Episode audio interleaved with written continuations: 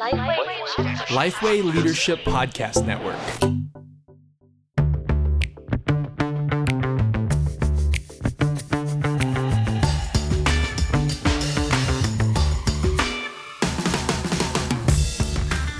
G'day, I'm Scott Sanders. I'm Derek Hanna. Welcome to The One Thing, a podcast designed to give you one solid practical tip for Gospel Centre ministry every week. In fact, it, it drops every Monday. Every so Monday? Be ready and listening. Yeah, every Monday. This is the I've first been time listening we've... to your podcasts, and they talk about, you know, it comes every Tuesday, every Friday, and I, I kind of want to build up that expectation. I just can't wait for Monday. We're going to get our, another episode of One Thing, our ministry hit. How, how boring do you think people's lives are that they're waiting for this to drop? Oh my goodness. Oh, Derek, my mum looks forward to it every week, mate. Every week. The One Thing's brought to you with thanks to Reach Australia. We want to see thousands of healthy, evangelistic, multiplying churches across Australia. And over the past 10 years, we've helped plant 100 churches in Australia. We want to see 200 more by 2030, and the vision's expanded. We also want to see leaders developed, leaders strengthened. And primarily, we're doing that through the Reach Australia Development Program. And that will hopefully help us see that vision of thousands of healthy, evangelistic, multiplying churches. But for now, you've pressed play on another episode of The One Thing Offsite Leadership Retreats. Well, Scott, that just sounds indulgent.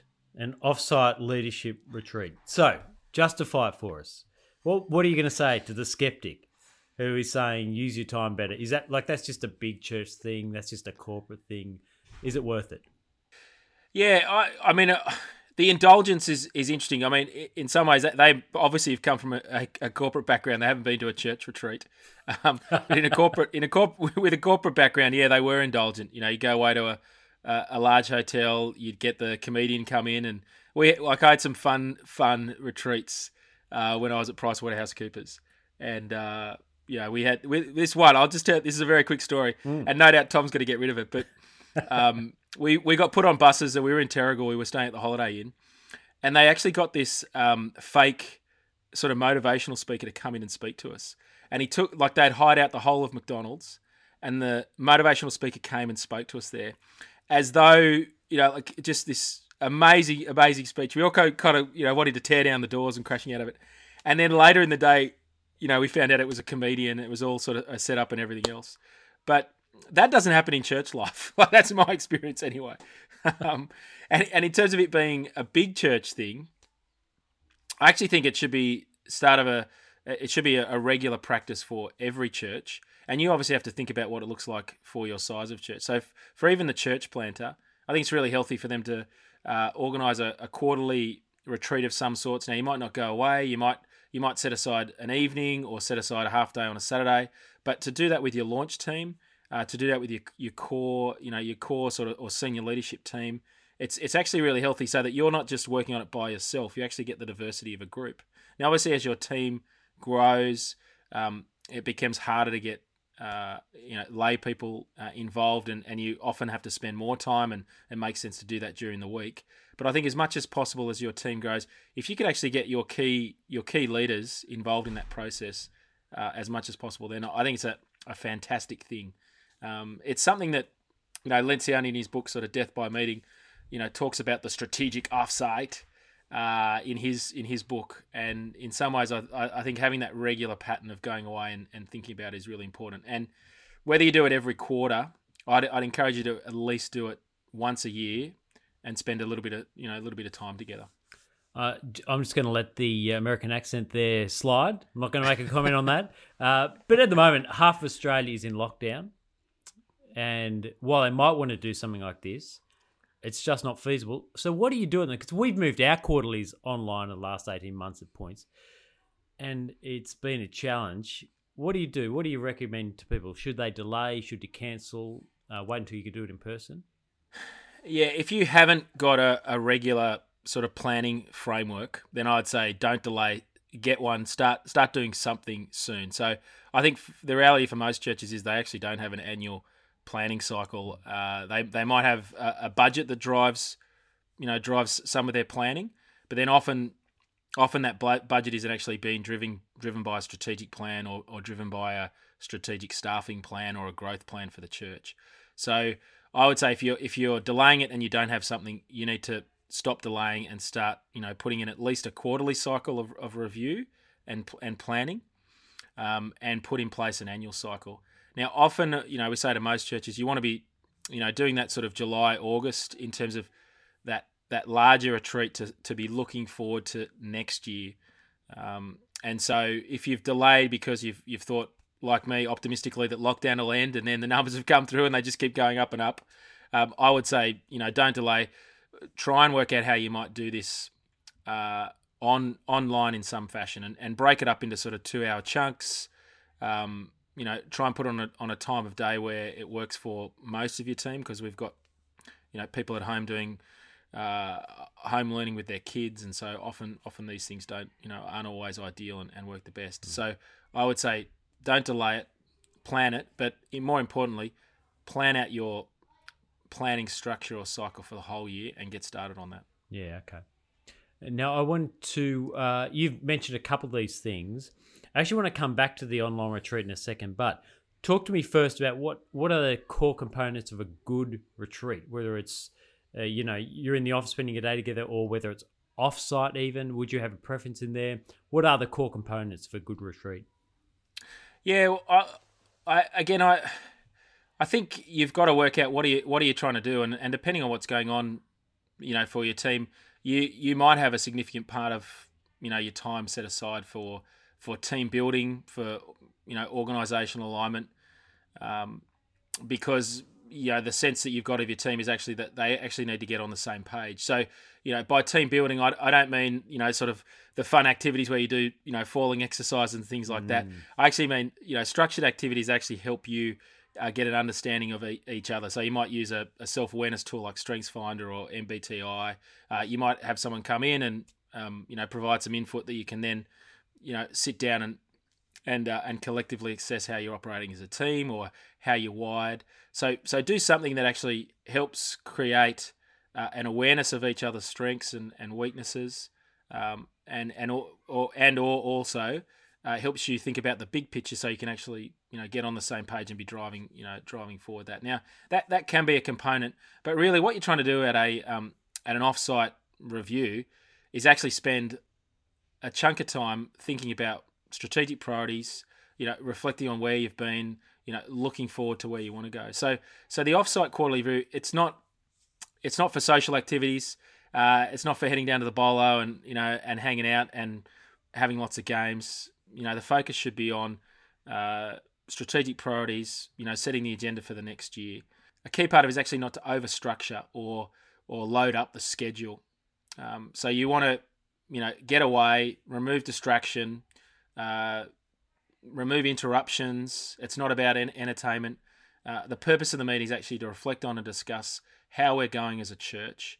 Um, and you, as a leader, need to be spending the prior three months to this prepping key senior leaders to be ready to prepare, you know, presentations or or data or, or one pages just on on how their area go, is going or how key uh, things are going, so that you've got an opportunity to sort of have a good, you know, a good discussion, and then actually spend some good time, you know, planning and thinking about where, you know, where you want to want to go. Three months. Yeah, three months. I I think I think we often we often kind of throw people in the deep end, and we, you know, a couple of weeks out, we say, "Oh, I'd really well, maybe I'm just thinking about myself here. you know, it'd be great if you could provide this report on this." Uh, you actually need to spend the time preparing. So I've, I've chatted with Greg Lee um, about this affair, but he actually he actually spends, I think, you know, sort of six months, you know, six months out from the the review. He sits down with the staff member and starts helping him, you know, plan him or her plan out that report, um, gather the data. Um, this is a, you know, it's a coaching conversation that he's having with the, you know, the key staff member, uh, and it's a conversation that is helping him, you know, not be surprised by anything that comes out at at, at the uh, at the staff retreat from, you know, from this report, so that he can, uh, you know, as the senior leader uh, you know, help the conversation go forward so there's clarity. Um, you know, not be surprised by any you know major major issues. He can he can ha- have an opportunity to sort of create good tension and healthy conflict. Um, you know, so he can bring in other people to you know push into some of the, the person's key conclusions so they can get tested.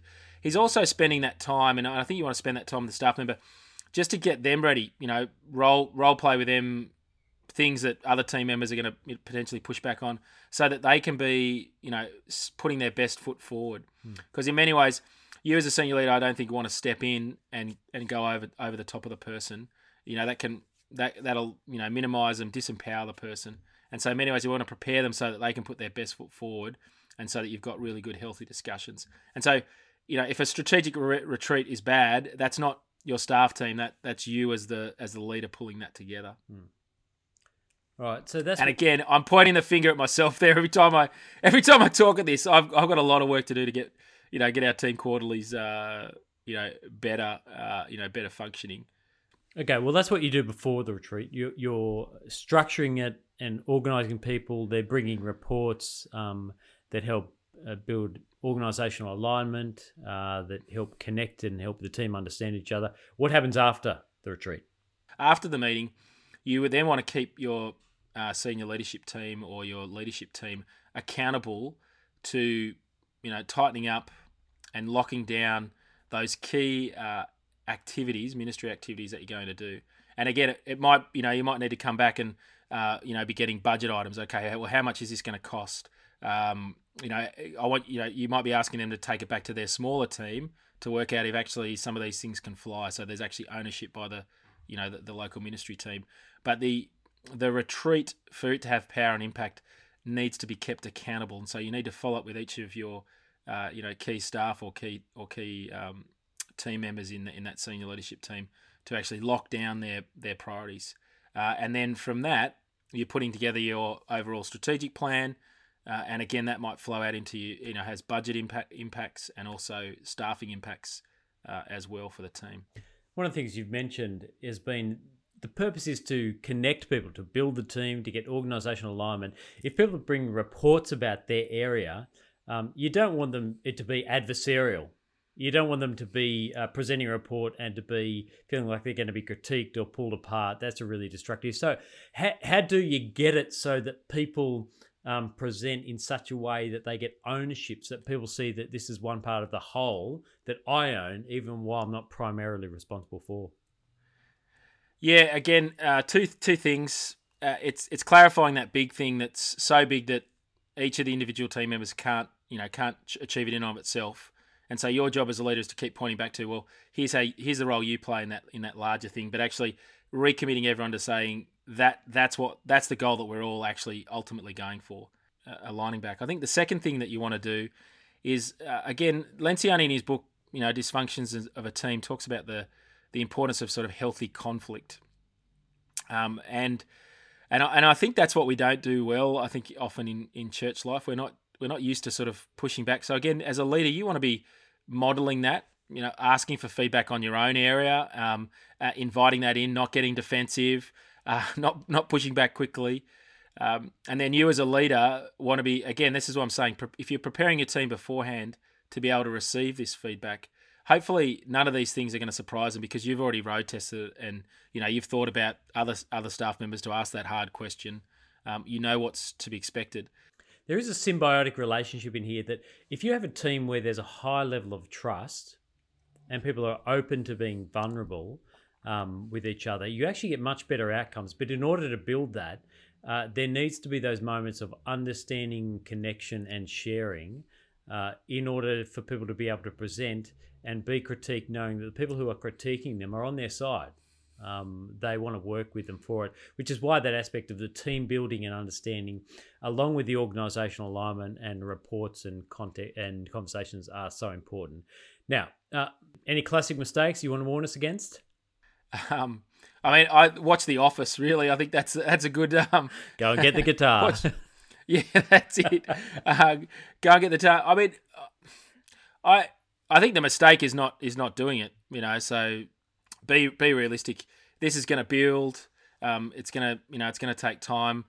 Just to say as well, speaking to the current context where people are in lockdown, if you're running this online, a few things to think about. One, significantly reduce the length and give breaks. Significantly reduce the length. Um, do aspects of it where you get um, get Uber Eats in for everyone to eat online together. Have something tangible where where you're loving them. It's different. Um, so yeah, Uber Eats, whatever it is. Um, add tangible parts to it as well. Like uh, have an uh, have the whiteboard on zoom if you're doing it so you draw. Have comments on shared docs so work on the shared docs everyone can see it while it's happening. Those little components help connect people help uh, make it a little bit more engaging. So you just got to work out how to how to tweak it uh, for that online environment. Anyway scott let's finish. What's the one thing you want to say about leadership retreats uh, prepare your team so they can put their best foot forward when they come to your uh, offsite. And if I had a second one, I'd say make sure you don't overstructure it uh, too much. You want to f- review your strategy, review how your team's going, and uh, and then look forward, you know, to the next, you know, three months or twelve months, depending on your your planning cycle. I know it's been a while since we've done this together, Scott, but it's the one thing, not the two things. So I'm going to let that pass this time. Anyway, let me talk about a few things in the toolbox. You can see the links in there. Managertools.com, uh, manager-tools.com if you want the website. Uh, great tool, great website for um, lots of insight into how to uh, lead teams, manage people. It's excellent. Uh, TonyMorganLive.com. There's a link there to effective uh, planning of rhythm meetings as well, and an amazing episode on the one thing, episode 15, which was a long, long time ago, lots of grey hair ago uh, that's on Meeting Rhythms also. Scott's mentioned Lencioni a few times, Death by Meetings. Great book on this topic. And the last one is uh, a link to a virtual retreat blog. Just great framework at the end there if you're thinking about doing this online. Anyway, as we finish, I want to give a big shout out to the new Church Planning Australia podcast, which has dropped just a little while ago. It's a new one. It's one we're building in order to help people who are thinking through church planning how it is they would do it, a framework for doing it. Great. Go and go and search Church Planning Australia uh, in your podcasting app. We've just released the second part of that, so go and do that now. I'm Derek Hanna. I'm Scott Sanders. Chat soon.